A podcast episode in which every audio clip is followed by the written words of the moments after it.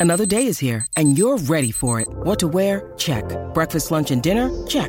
Planning for what's next and how to save for it? That's where Bank of America can help. For your financial to-dos, Bank of America has experts ready to help get you closer to your goals. Get started at one of our local financial centers or 24-7 in our mobile banking app. Find a location near you at bankofamerica.com slash talk to us. What would you like the power to do?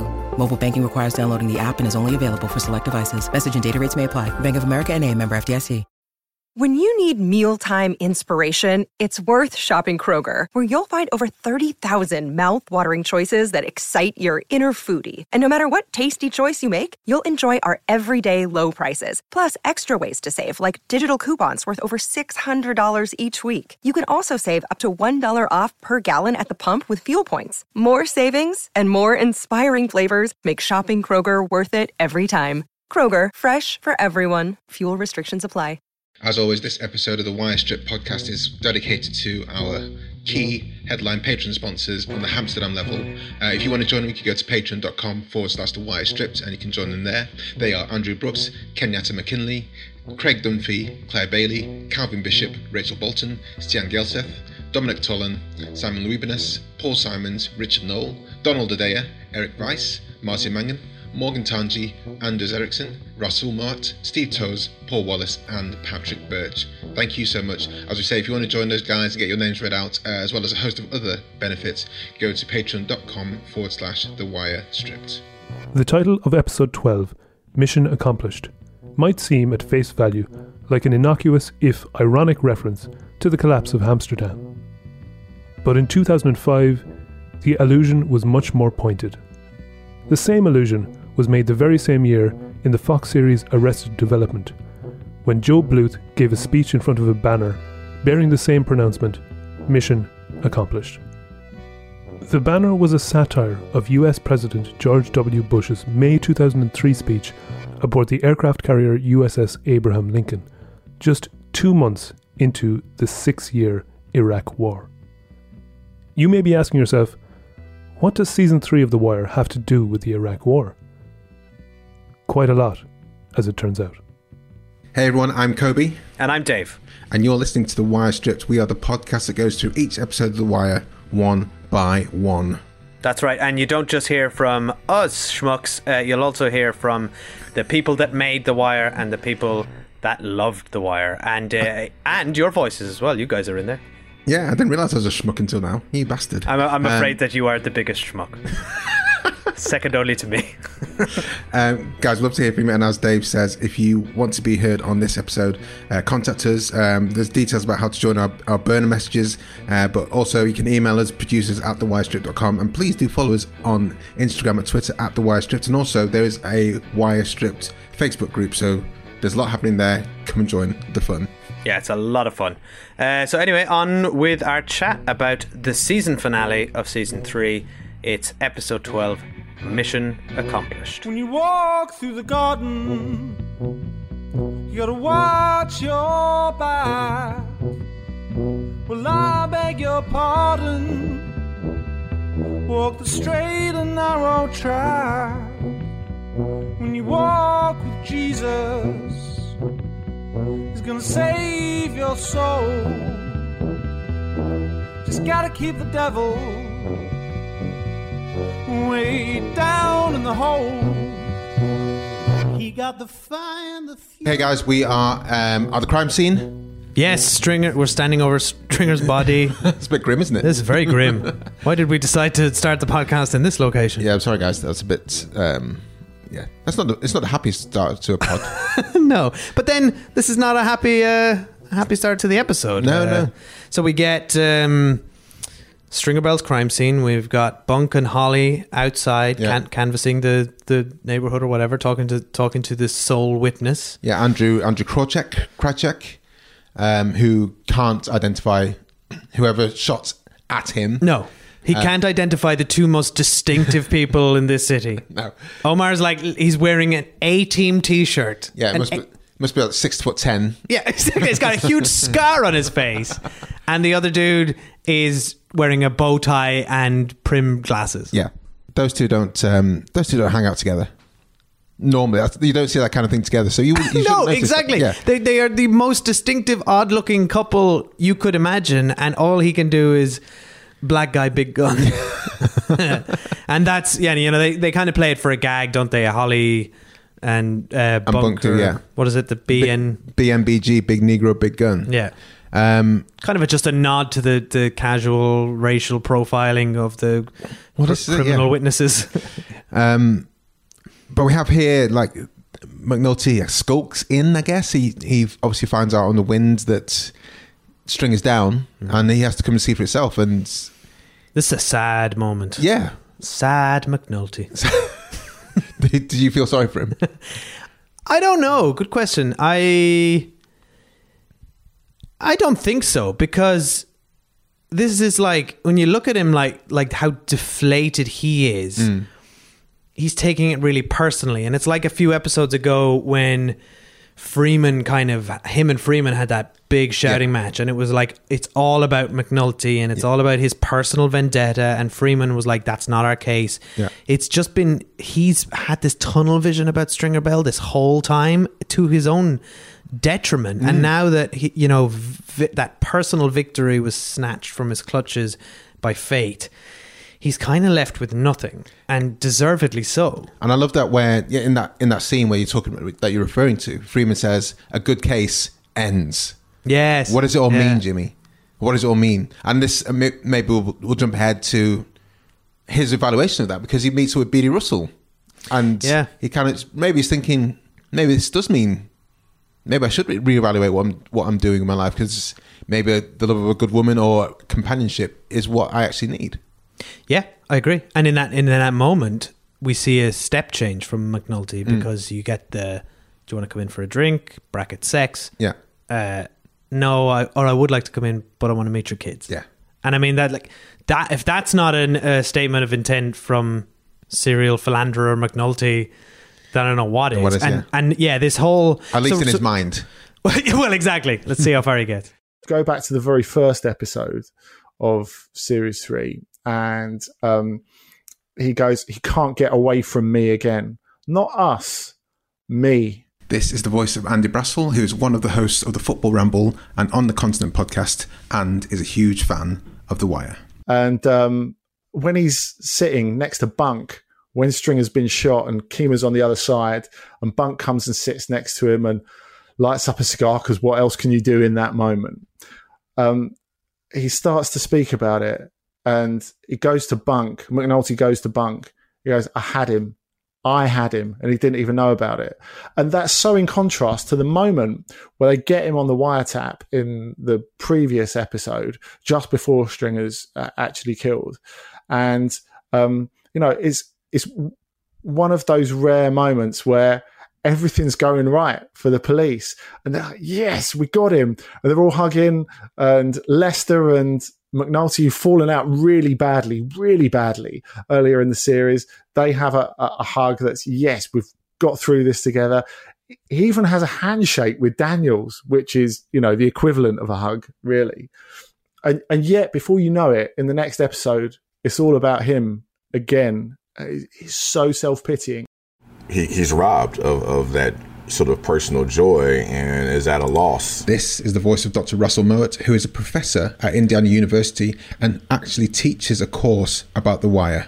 You know, of course, it speaks to later on what we see at the end of the episode where, you know, he um, sort of ends his time with the major crimes unit.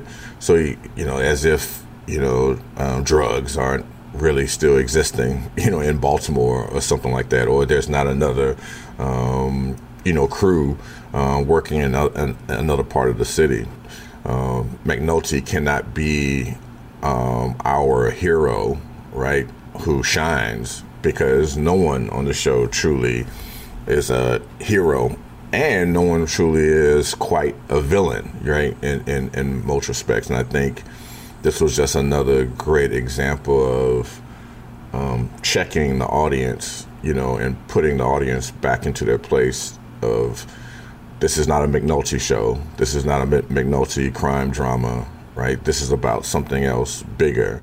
I love McNulty. I think you're meant to love McNulty, and you're also meant to roll your eyes at him and just kind of despair of him. This is film and TV journalist and author of the book Women versus Hollywood, Helen O'Hara. And and I feel like that's sort of the right response. Like he's he's like a dog with a bone when he gets a case. Like he just wants to go after it. He doesn't want to stop for any niceties.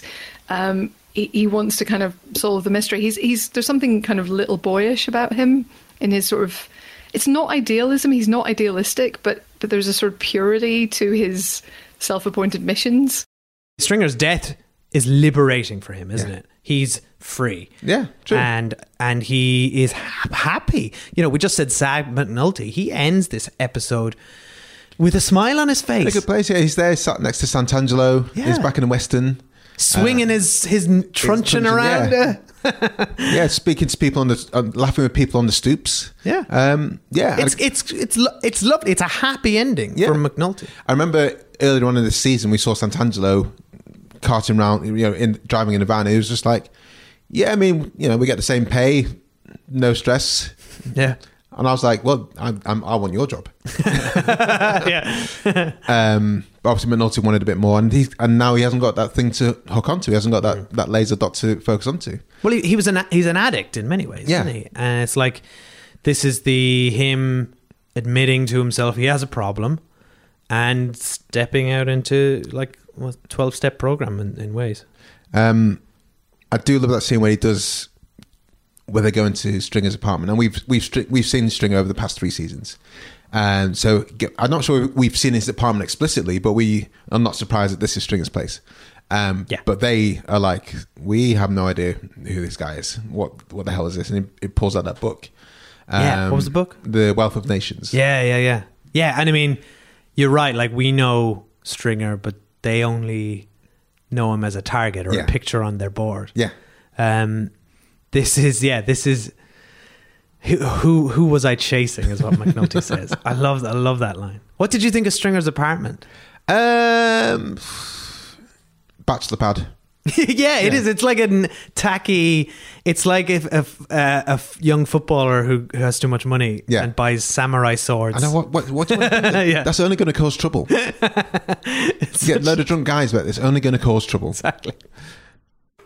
Yeah, McNulty's not the only one who's upset about Stringer Bell's death, though. His mum, maybe. I guess his mum was probably upset, wherever she is. Uh, she's weeping somewhere off screen, perhaps. we- we Mrs. Bell. her. No, we haven't. We've never seen. haven't seen Mrs. Bell. no, we haven't seen many of their extended family. the Bell family. Maybe this- There's, I, I'm waiting for that spin off. Didn't uh, Thanksgiving with the Bells. Um, no, Avon is we we see in the funeral parlor Yeah. In mourning, uh, very appropriately in the funeral well, parlor. Well, good. Yeah, I mean, he's grown up with the guy.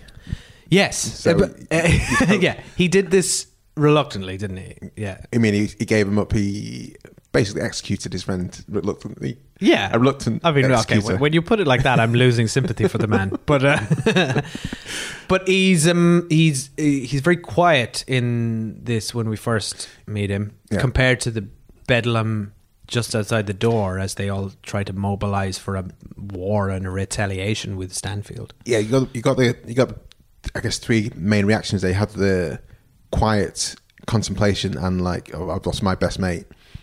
Everyone, the second is people on the inside just to mount up and retaliate against uh, Marlo, who they perceive as their main foe and the reason that String is dead. And then there's the other people, such as Bodie, who are almost like beside themselves and not they don't have a clue what this means anymore. This is a new world order. Yeah, yeah. That's it's like losing your a f- well a mentor in a way hmm. for him and Yeah, a boss. like a sadistic mentor. Yeah. yeah, they had a very love hate relationship, those two. But yeah, it's a huge disruption. Yeah. And and it's a reminder that any one of them could die Yeah, at any time. I mean, this, this if, if Stringer is perceivably the guy at the top of the is the top of the top of the ivory castle, looking down. He comes down, says hello, goes back up there, and if he got got, then everyone else can get got. I don't know. Maybe maybe this is me projecting back because I'm, I'm aware of the time when it was made. But but it is it is very Iraq War actually, isn't it? That the bit where Slim Charles goes to him, look, now we're in the war, we're in it. and we've got to finish it. So you've you've got to go and finish off Marlo. And he says, look, if it was all built on a lie, the thing is now we've got to go with that lie because we're too far along, and it's it's hard to watch that and not think about the the whole WMD thing. The retaliation is real, and this is uh, you know being in, in that game logistically in their minds. Marlo and his crew are the only people that can get Stringer. They're the only people that have the means. So it kind of does make sense. Yeah. Although Avon, obviously, Avon knows that it wasn't Marlo. Yeah. But at the same time, he's like, hey, you know, I've lost my friend, but hold on, I can, I can kill this guy. He's giving me all the shit. There's a logic to it. You Yeah. can see why they all think it's part of the war. Yeah. And it's, you know, uh, listening to the DVD commentary with David Simon, he points out that, well, this is a war, we know, between the Barksdales and, and Marlo. Uh, but David Simon intended it for it to be an analogy for the war in Iraq at Right. the time. Uh, which kind of alludes to the epigraph from Slim Charles, which is "We fight on that lie." You know, Yeah. That's that little speech he has, and and that war was founded on a lie, Yeah. as we found out later. Season 3 opens with two towers collapsing and the denizens of West Baltimore being coated in the ensuing dust cloud. This is podcaster and wire expert Joe Kiley. The symbolism is as deliberate as it is obvious. Bubbles says it best West Side's about to be all Baghdad. Luckily for Bubs, there's a greater chance of locating WMDs in the open air drug market than in Bush's Gulf War Part 2. Lieutenant Dennis Mello, played by the real Jay Landsman, closes his squad briefings with Don't Get Captured, which, though partly in jest, illustrates the military mindset of the Western District. So, the cops view themselves as soldiers. The drug crews, obviously. Johnny Weeks calls Hamsterdam a soldier's paradise. Carcetti's rhetoric, even Dennis Wise, himself honourably discharged by Avon, affectionately calls Spider a soldier. Bunny Colvin knows what's up. I mean, you call summer war. And pretty soon, everybody gonna be running around acting like warriors. They gonna be running around on a damn crusade, storming corners, slapping on cuffs, racking up body counts. And when you at war, you need a fucking enemy. And pretty soon, damn near everybody on every corner is your fucking enemy. And soon the neighborhood that you're supposed to be policing, that's just occupied territory. You follow this? I think so. Yet he makes the same mistake the US military does when he deposes the previous regime with no long term plan for sustaining or even exiting the region. When McNulty, with assistance from the FBI, falsifies court documents to justify an invasion, he cuts corners in the same way the US and its allies used discredited intelligence to justify invading Iraq. The devastating truth comes from Slim Charles. Don't matter who did what to who at this point. Fact is, we went to war, and now there ain't no going back. I mean, shit, it's what war is, you know? Once you in it, you in it. If it's a lie, then we fight on that lie. But we gotta fight. David Simon confirms the connection on the commentary track of this very episode. The entire Barksdale war plot is a parable for the misadventure that was the Iraq War. So, why draw this link between West Baltimore and Iraq? Between the war on drugs and the war on terror? To point out the absurdity of both. The drug trade and terrorism are symptoms of larger systemic issues, and when you waste resources fighting a symptom, the real problems go unexamined, creating an endless feedback loop with no escape. The result is a society more brutal, more racist, and more unjust than it was before the war began. To quote David Simon, what began as a war against dangerous narcotics has ultimately become a war against our own underclass. The Wire does not offer neat solutions. It merely shows us the nature and extent of the problems each of us must face up to and fix.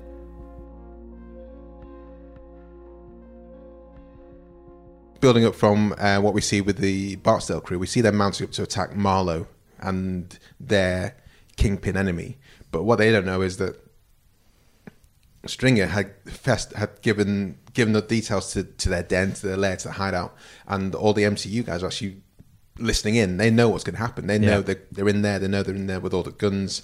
They know they're in there with the intent to to strike out, and that's got to give McNulty at least some kind of I don't know joy or glee or I don't know.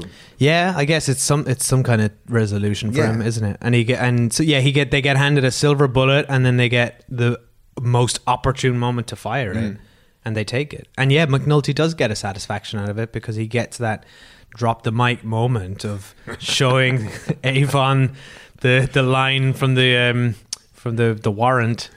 Who dobbed you in, buddy? Yeah, exactly. Yeah. If I was him, I would definitely would have got like a, a glitter pen circled circled round just in case you missed that. I know because he found like he found it was way down that page. It was. It wasn't that obvious. No, it was like he's probably got to go through like two paragraphs of bullshit. So what am I looking at here? I'd love, yeah, I'd love if they'd laboured that scene a bit more. I'm sorry, what? Oh, and then and then he's like, no, I wait, it's not that page. Hang on, it's page four, paragraph two. Yeah, below that. Yeah, look, it was Stringer Bell. All right, it was your fr- it was your friend. But that's what McNulty was like in the in the MCU when he was trying to get the probable cause to get the warrant.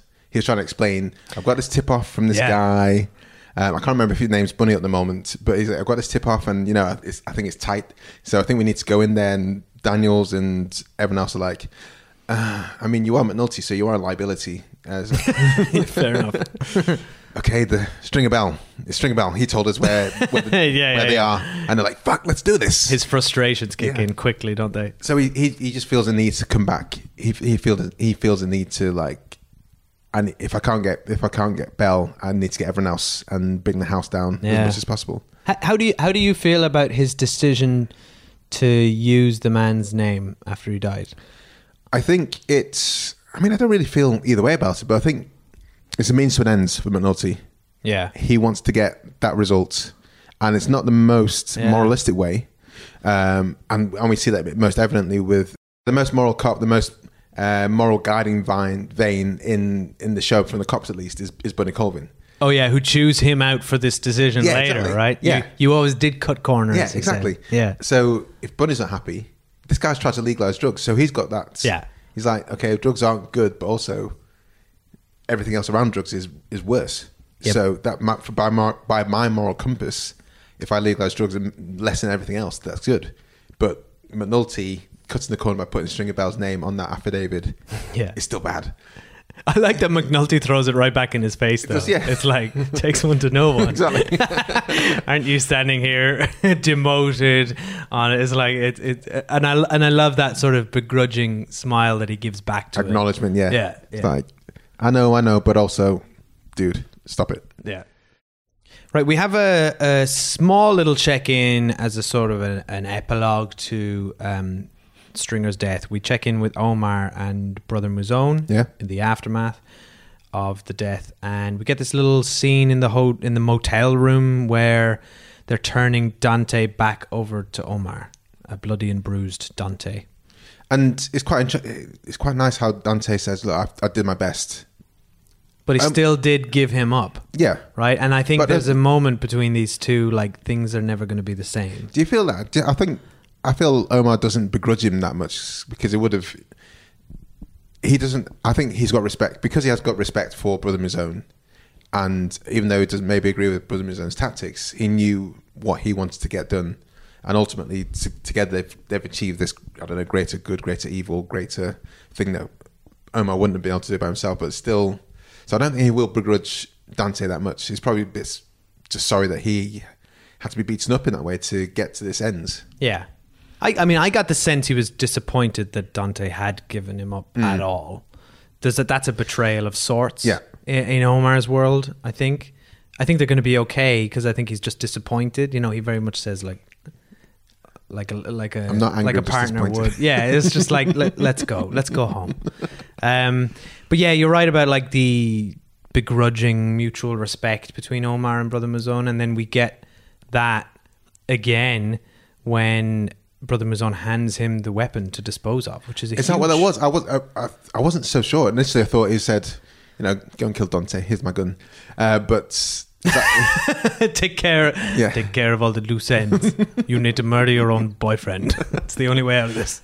so is that what it was then? Yeah. Uh, get- that's how I read it. I Sure. think he's, uh, yeah, he's disposing of the, the murder weapon. Yeah, which is a Uh, big- which because we get that scene later in the aft in the sort of tie up of this episode. Ah, of- true, true. Of tossing the gun away. tossing the gun away. Yeah, yeah. I mean that's a big. Um, big thing to do, right? Yeah. yeah. To hand that, that's handing over your faith. But I think because these two guys operate on a code, it's the same code. They recognize it in each other, and Yeah. they know Brother Mouzone knows he can trust Omar to do that job, and also knows that there's nothing in his interest to rat him out. no, no, absolutely. Yeah. I think there's. I do love that. Even though they've had very little screen time together, the the power and import of it is like phenomenal. It's crazy. Yeah. So for me, one of the main reasons I was super excited to rewatch this episode this uh, this season is is the whole kind of Hamsterdam storyline, and how it all kind of comes to a pass is is really gutting because again I don't know if you remember me saying this at the start of recording the season. This is the first time a, a TV series had really impacted how I've fundamentally thought about something like this. Hmm. Before going into this, I was like, "Oh, drugs are bad. Get get all bad people who in drugs." Mr. in- Mackey. Yeah, exactly. drugs bad. Put them in, in jail. And then when this kind of blink was taken away from my eyes by via David Simon by Bunny Colvin, and you kind of see that, oh shit, there is a different way, and it's if you work it out how to do it, which Bunny didn't do, but if you, if you can work out how to do it, Yeah. it's, it's the results going to be better. Um, so to see all Hamsterdam kind of falling apart for me is actually is, is really gutting.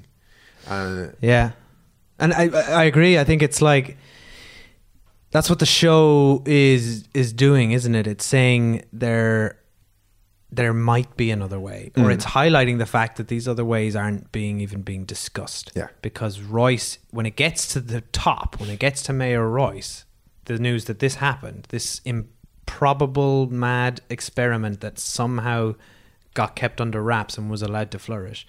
When he gets to him in the best possible way it could be, the best this, in many ways, as ugly as it was, it's the best possible version of this idea Yeah. in this setting. And there's good that comes with that, as we discussed in the last episode. You know, there's um, people checking themselves into rehab Mm-hmm. voluntarily. They're clean needles, condoms, everything. crimes going down. Exactly. Yeah. So there's benefits to this, and even when so when it gets to the top, even even the mayor of Baltimore looks at that and says, "There's something in this," and he's considering it. But then the stark reality in this episode, when you get when the journalists arrive and the reporters come, it's game over because. And you see it on Royce's face as he's watching that news coverage, and he says, What was I thinking? Because the system won't allow for that, because drugs are bad, as you said. And there's a war on drugs, and there has been since the 80s with Ronald and Nancy, Yeah. and uh, that's how it is, and you fight it with zero tolerance and this and, and we get that we we get that hammered home in this episode when Royce gets his visit from his federal money bank man, who's basically like, "We will shut you down." It's it's like there's a zero tolerance on uh, anything outside of zero tolerance. It's it's just not an acceptable way to do business, and yeah, I think the genius of this season is that it reached across an ocean to you Yeah. with a different idea and like change your perception on a subject. And that's the wire at its best. Yes, isn't absolutely. It? it doesn't give you the answers. If anything, it showed us that doesn't really work either. No. Because it failed. Uh, but it's at least exploring solutions and having a dialogue. Yeah, not just throwing money, throwing SWAT teams, throwing people in jail. I think that's the the whole thing about reform that Bunny was representing. We got to speak to the absolute legend and gentleman that is Robert Wisdom, the man that brought Bunny Colvin to life. It's so resisted uh, by everyone, whether they can see the be- benefit or not. Um, and most of the time, people can't imagine the benefit. They'd rather st- stay in squalor. They'd rather stay under under somebody's heel. They'd rather uh, uh, stay where the money keeps flowing to their pockets and their comfort zones. You know, all of that. You know, and um, all of that keeps things the same. You know, even though they say, you know, there's change, and there's no real change. And this guy was trying to in, introduce some ch- real change, and um, that boat was just too big to rock, you know, and and that's when it started coming down. What you saw was that you know there's always vested interest that don't want it to succeed. This is Professor David Nutt. He's a neuropsychopharmacologist, which means he knows all about how drugs affect the body. But most importantly, he's a huge fan of The Wire. And some of them in the media, and they actually, you know, they carry quite a lot of responsibility for some of the the most difficult problems we have with drugs in this country because so, so, much of the media are they hate people that take drugs and they don't they would I think some of them would rather they were dead than actually being in treatment or being helped. But this is I mean there's, there's kind of two ways to go from this um, Hamsterdam storyline to, to more kind of threads to pull on.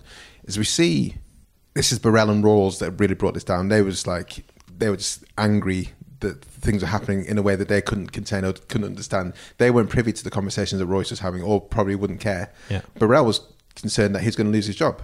I, th- I think that's all either of them cared about. Yeah. They're just worried about their own skins and careers. Yeah, Yeah. So that's that's how this whole kind of house cards fell tumbling down.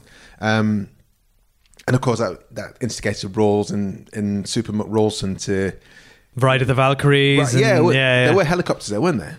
There were Uh, I don't not- remember. Not, Pro- uh, not- probably not, gunship Not, helicopters. not the Apocalypse Now ones, but but I mean, it, it's the next best thing. Yeah, this is Rawls in his element, isn't Absolutely. he? He he is that uh, general, uh, whatever he's called from Apocalypse Now. He's just like But he and he knew how to play the cameras there because we see. Yeah.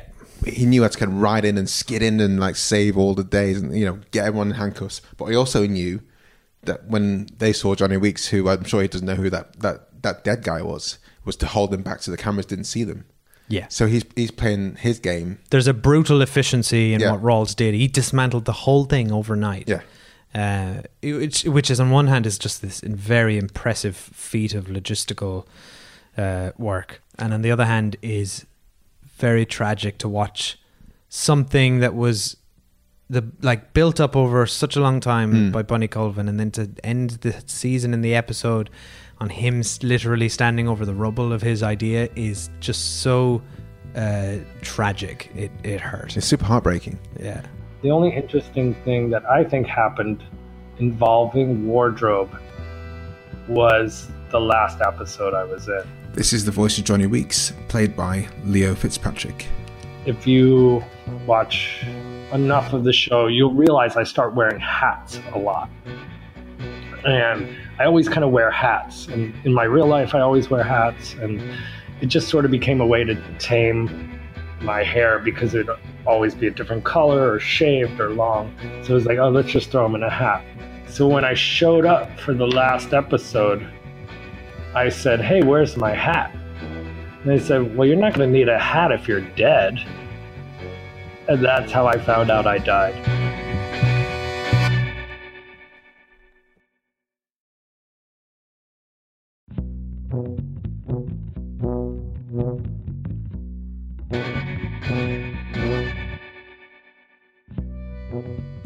My girl Snoop would say, deserve ain't got nothing to do with it. It was just his time, that's all. But in all seriousness, Stringer's demise was evident the moment Brother Mouzone found out that he was the one who fed Omar with the false info about Brandon's death, you know, which almost led to Mouzone dying.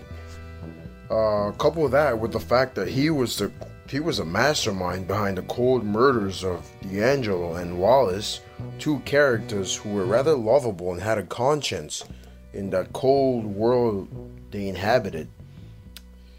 So with think taking all that into consideration, Stringer he just he had to go.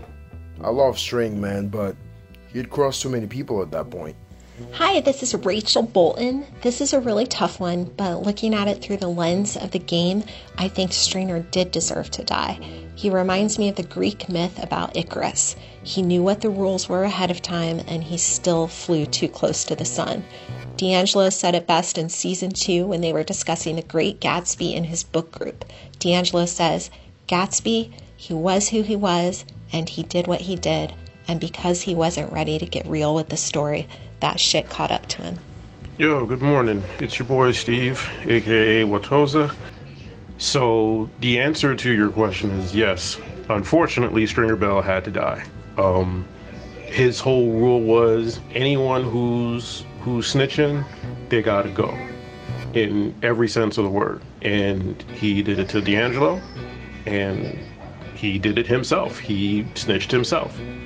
He did go to Bunny, and he did give Bunny the information. He told him where to find uh, uh, where to find Avon Steakhouse and where all the weapons. He told him what he was going to find there. He told him he was going to find weapons. He told him they were going to be armed. He told him they were getting ready for a throwdown. And he did it right before they were going to go get Marlo. So he knew every he knew where everyone was going to be, and he was basically willing to take uh, Avon down to keep this thing going. So yeah, he he snitched just like everybody else that he had killed. He snitched.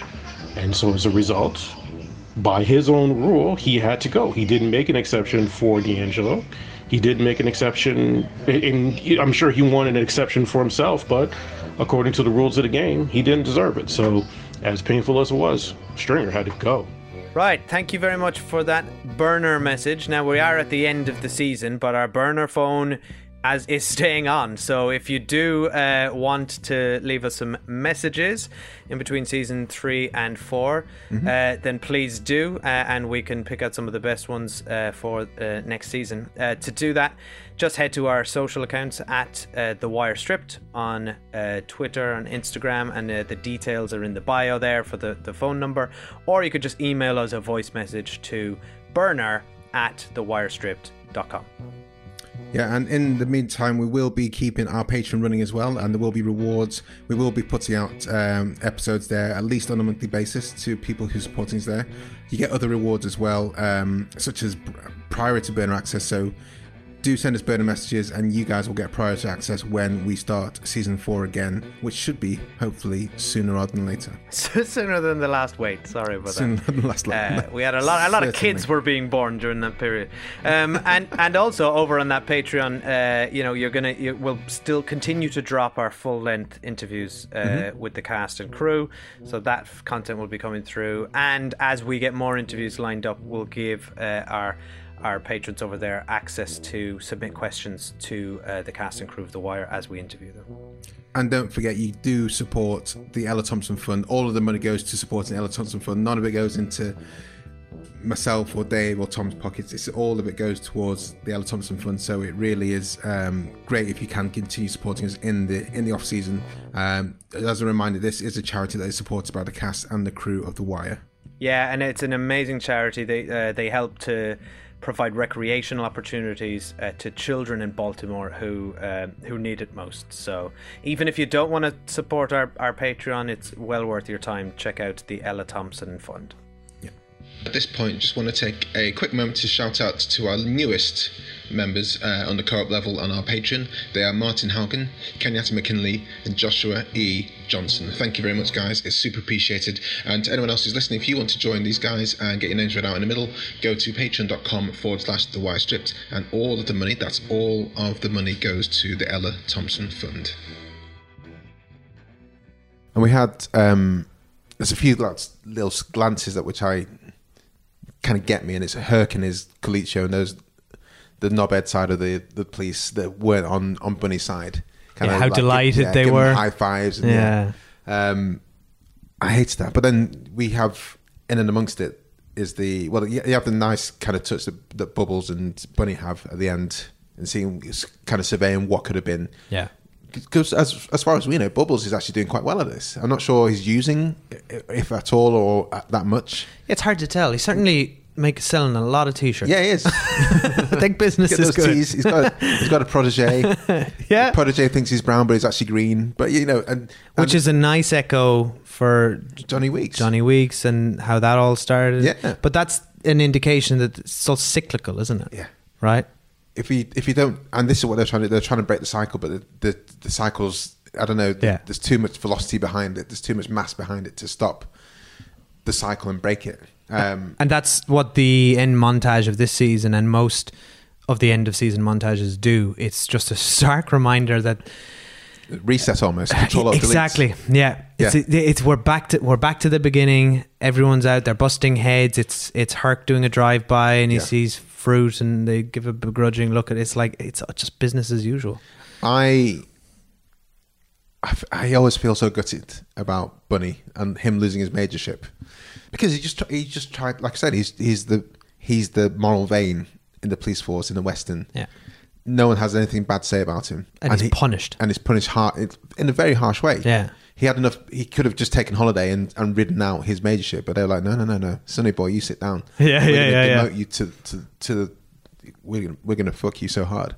Um, that scene is so hard to watch Mm. him but i like that the scene um the scene before when he gets the dress down publicly he's still fighting for his men up to the to the Mm. bitter end you know and they know that and then Rawls and Burrell the bastards use it against him Yeah.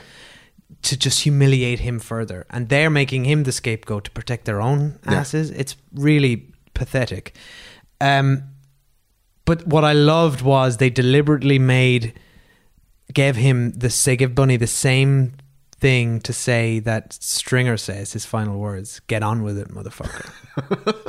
Because they're both That's nice. facing their execution. Yeah. yeah. Well, David Simon said that was very deliberate because they're they're the two. Like I said in the last episode, I see them as the two protagonists of this season. They had that big meeting in the last episode. Yeah. They're the the guys in the middle trying to find that middle ground. Yeah. Um, and they both got got done by the get by the game and by the system because you can't change it or it's not easy to. I did love that, even though it was a bit of grandstanding, that Burrell and Rawls did get a bit of dressing down from from Carcetti in the in the council meeting at the end. What we have here, I'm afraid, is nothing more complicated than a solitary police commander who, under great pressure, proved to be amoral, incompetent, and unfit for command. No. It's about more than that. They don't care about the drug users who've got better lives as a result of Hamsterdam. They don't care about the police officers who have got better relationships with the communities as a relation as a result of Hamsterdam. This is Dave Pickering. He's a podcaster and huge fan of The Wire. They don't care. It's all about their political needs, their issues of power, and ultimately, to let Hamsterdam continue is to lose an ability to control the populace, to have power over the populace. Like, that's why it's taken, because it gives people too much power, too much liberty. everybody was was rooting for him to win.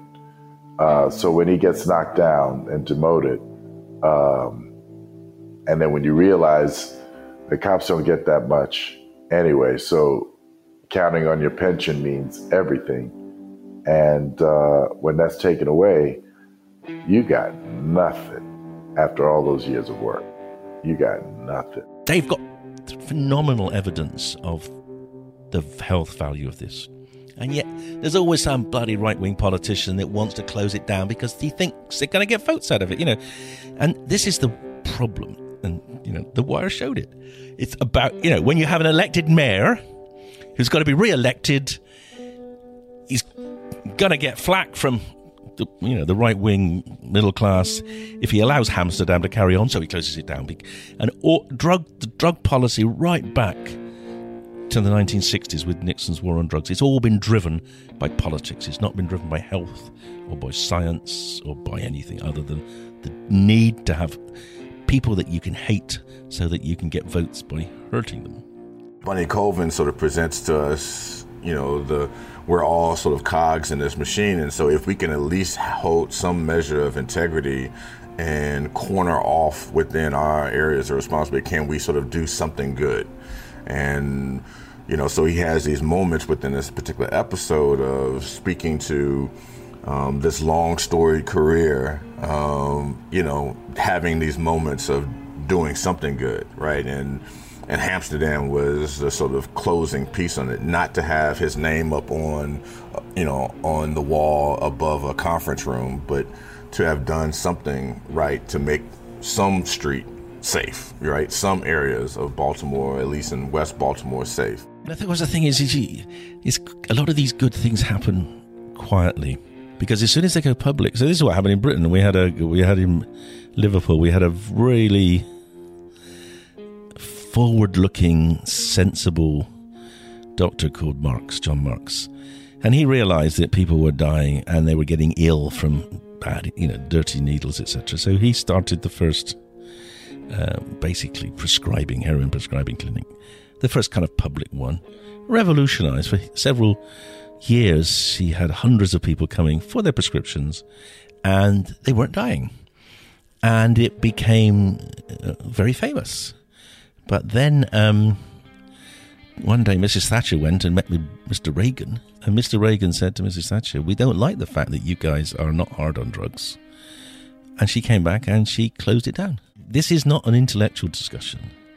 Last year, over 4,000 people in Britain died unnecessarily through using drugs.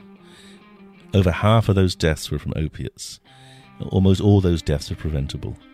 So this is a real issue. It's you know this isn't TV, this isn't art, this is life and death, and we should we should really push for rational policies and honest policies from our politicians, not let them be sucked into this kind of polemic that we've had for the last 50 years about drugs are immoral. This is more important than who knew what when, or who falls on his sword, or whether somebody can use this disaster to make a political point or two. Mr. Chairman. We can forgive Major Colvin, who, out of his frustration and despair, found himself condoning something which can't possibly be condoned. We can do that much. Well, how did you view that speech by Carcetti? Do you think he was being authentic or was he playing politics? I think there was a core of him believing what he'd seen, believing in Bunny Colvin, believing in what the potential was in Hamsterdam. Yeah. I think he probably knew in his heart that it wouldn't fly in in well with him trying to lead the charge with that as, as a mayor. But I think what enraged him was him knowing a bit behind the scenes and seeing Rawls and Burrell lying blatantly to his face. Yeah. So he I, he just couldn't hold himself back in any way, shape, or form there. Even though, yeah, even though he had been instructed to by his campaign Yeah. manager, like Gray was supposed to take the wins there, Yeah. to build him up to split the vote. Yes. but essentially he's an, well, he announced, didn't he? Without, that- he all but announced. It was it was I guys, I'm going to be mayor, and this is yeah. Watch me roar. But, gentlemen, what we can't forgive, what I can't forgive, ever, is how we, you, me, this administration, all of us, how we turned away from those streets in West Baltimore. The poor, the sick, the swollen underclass of our city trapped in the wreckage of neighborhoods which were once so prized, communities which we failed to defend, which we have surrendered to the horrors of the drug trade. I think that speech comes in ep- the final episode of season three, and in the and somewhere during the previous episode, um, Colvin takes me up to Hamsterdam, and you know, there's there's that, definitely a genuine, uh, uh, you know, effect that you know, seeing what you know what he showed me um, played directly into that speech, it, but it was, i- i- you know, I think part of it you know, was coming from the heart, and part of it was um, for was said for where it could get get me, you know. And I think definitely what I got from it was that it was it was something that was uh, going to surprise the people in that chamber that day and any press that were present. It was my, you know, push for.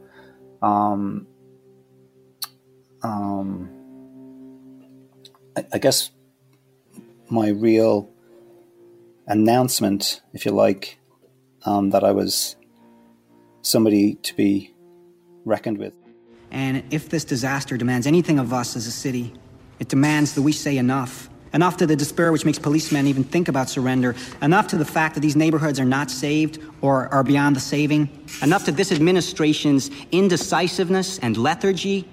To the garbage which goes uncollected. The lots and row houses which stay vacant. The addicts who go untreated. The working men and women who every day are denied a chance at economic freedom. When you watch it, it seems it's it looks like you know I'm not reading it. I just I find the opportune moment and just jump in there. And it was something that I I, I had tried to do with Carcetti um, in performance of those bigger speeches. There's a few of them to make them feel like they were being said, you know, just off the cuff. You know, we're all, all quite familiar with uh, politicians making long off the cuff speeches uh, nowadays with mixed results. Um, but you know, uh, I, I wanted it to certainly feel as if this guy was clever enough to be able to spontaneously uh, take advantage of a situation and you know a clever a clever user of words and emotion um, but it's, it's, it's there's an opportunism to it Enough to the crime which every day chokes more and more of the life from our city. And the thing of it is, if we don't take responsibility and step up, not just for the mistakes and the miscues, but for whether or not we're going to win this battle for our streets, if that doesn't happen, we're going to lose these neighborhoods and ultimately this city. I think Carcetti is your archetypal politician who gets into it with grand ideas of making a difference, of doing something that no one else has done, of being the guy who can sort it out. That sort of, frankly, arrogance uh, that you need to go into politics in some way. And then along the way, that gets eroded and corrupted in so many tiny moments and in so many ways that you're never quite sure whether whether you should root for him or not. You're never quite sure how much of that idealism is going to survive. And certainly in this season, he doesn't exactly cover himself in glory um, because he does go for the political win and not maybe what's kind of best. And and that's what we have. That's the, that's the society we're in. We have, a, a, I think, a, a, system that is set up to reward politicians who respond to public opinion rather than trying to lead or shape or educate public opinion. Um, and and we we deserve Carcettis. We deserve the you know these compromised guys that we get as a result in a best case scenario, which obviously we haven't had in a few years. If we don't have the courage and the conviction to fight this war the way it should be fought, the way it needs to be fought, using every weapon that we can possibly muster, if that doesn't happen, well, then we're staring at defeat. And that defeat should not and cannot and will not be forgiven.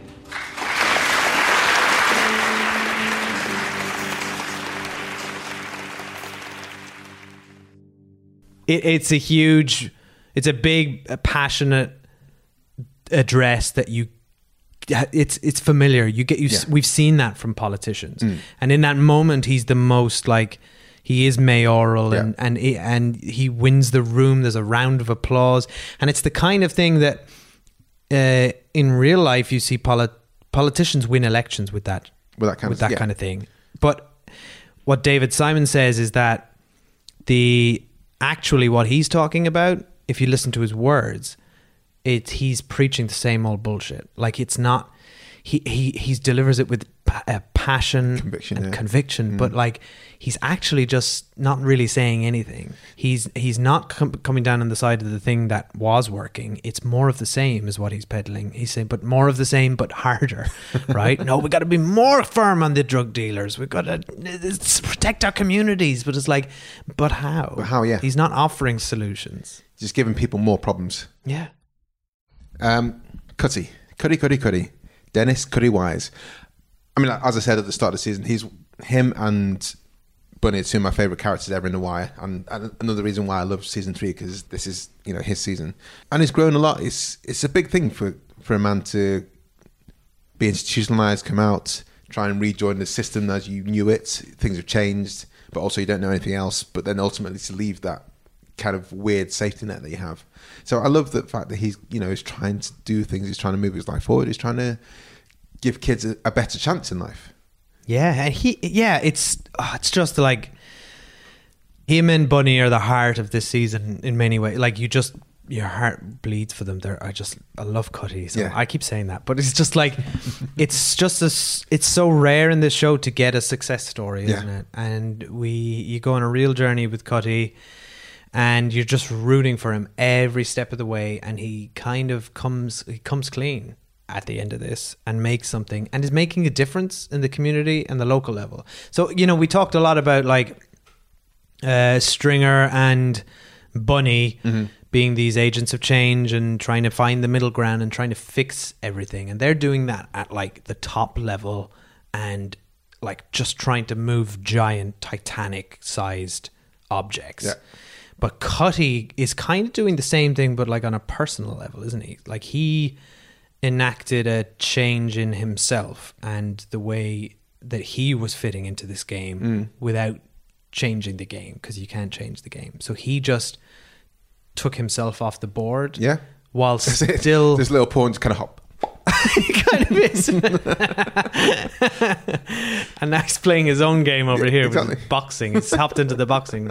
But he's like, but he hasn't like, he's still in there. Mm. Like he still talks to Avon. He gets money. He's still connected. Yeah, yeah. And, and he's, as we see in this episode, he, he hasn't escaped the game. The, the his pupils haven't escaped No. the game. They, but it's a fact of life, and they say to him, you know, it, they're back to business, back to business as usual. They're back out in the corners, and they say to him, "We'll be there at three 30 right? Which is.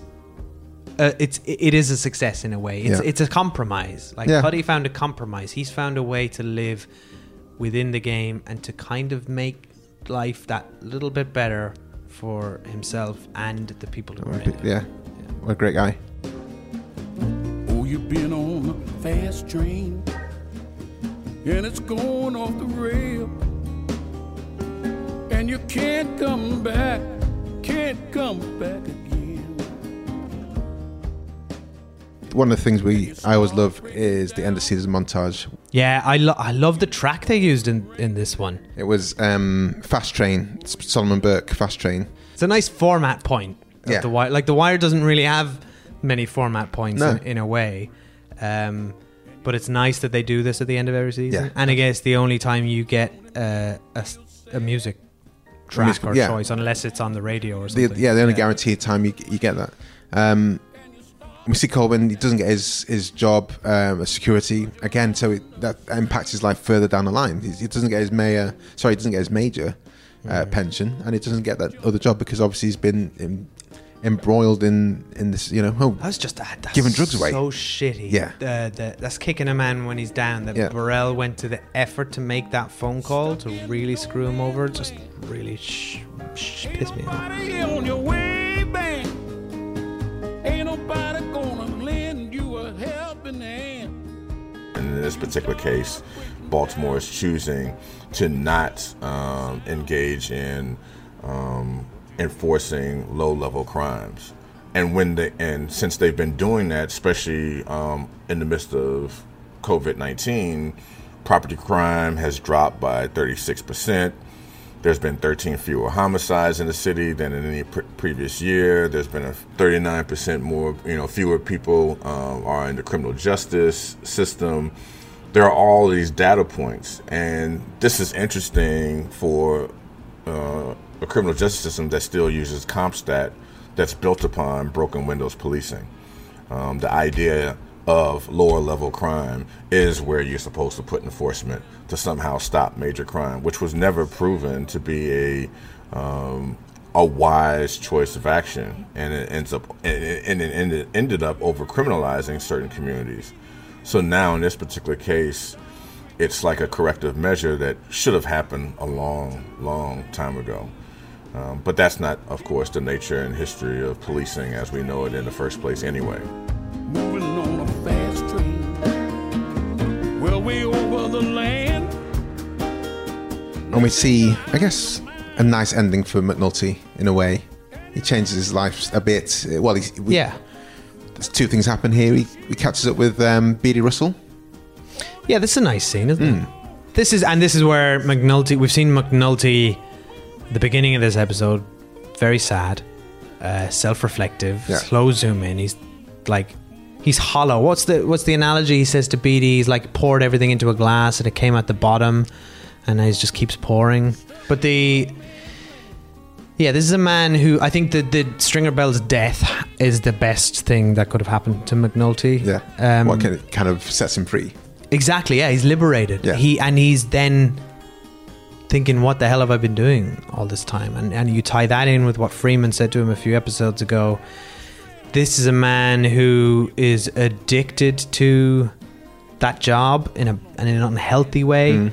and now he's taken a step back. And I think that move into the western is just good for him. Like Yeah. the, the smile, the man's smiling at the end, swinging his truncheon around. Cracking jokes. Yeah. Well, and and it's a nice tie-in because he's talking to, uh, or he's he's interacting with people sitting on the on their On the stoop, doorsteps. yeah. yeah, yeah. it's, it's nice to see that, and um, yes, bringing Santangelo there with a with a brief with a brief, Yeah, little cameo. glimpse. But um, hopefully McNulty goes good. We're not going to tell you what happens, guys. You got to stay tuned to the Wire Stripped season four. But yeah, hopefully you know he comes good and it's all works out for him. But he seems like he's on a path of recovery in some way, shape, or form. Yeah.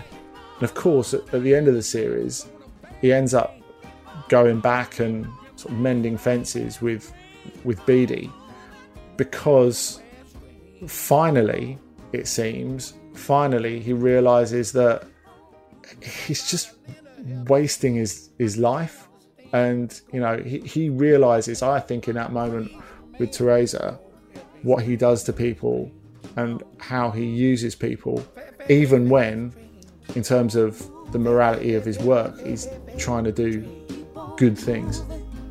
Oh, on a fast train. Going nowhere.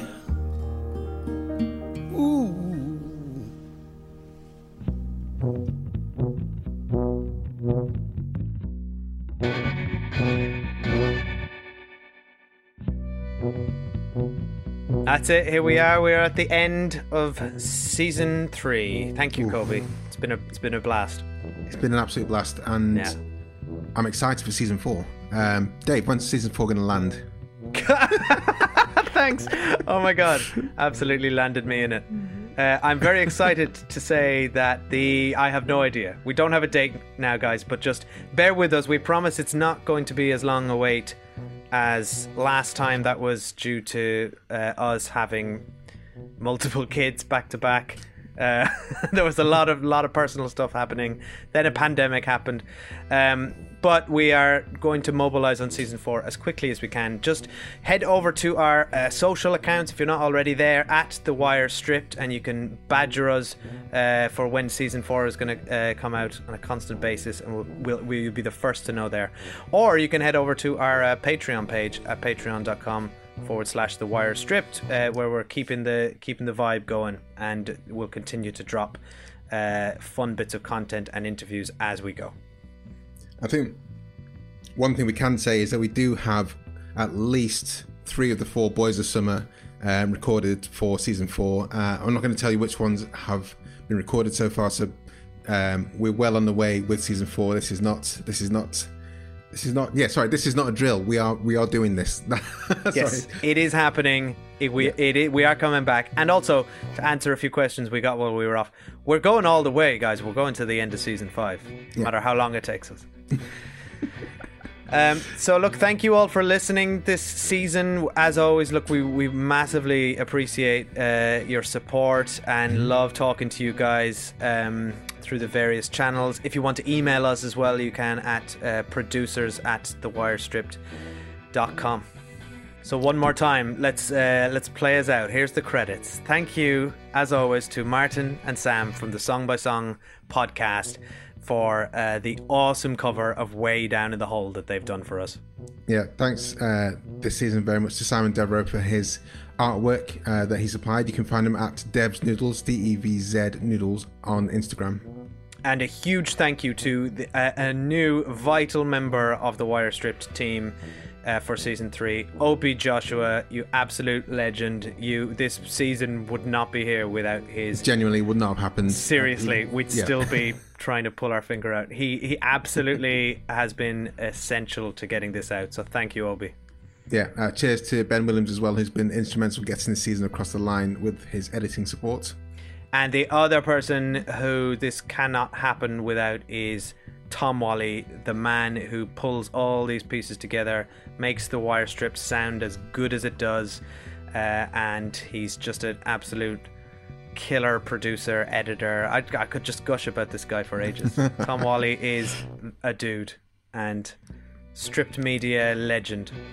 Cheers, Tom. Absolutely. Well, um, guys, look forward to season four and um, seeing you then. And thank you to you, Kobi. Oh, thank you, and thank Yeah. you, Dave.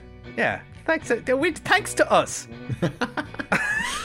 In fact, what I just thought is, um, before we go, before we go, we will, uh, as I said, on our Patreon feed, we will be uh, at least once a month putting out um, the full interviews on the Patreon feed. But what we'll do is put a few teasers, like 10, 15 minutes of the full interviews on here as well. So we, at least once a month you'll get something from us, uh, just Yeah. to keep you, keep reminding you that we, we still exist, and also to get a little taster of what's happening over at Yeah. Patreon. WMDs. Pandemic. Oh, that's yeah. I, I, need- I, I need to use a different one this Yeah, day that one's age. no good anymore. Yeah. All right. Thank you, everyone. Yeah. We'll see you soon. Bye.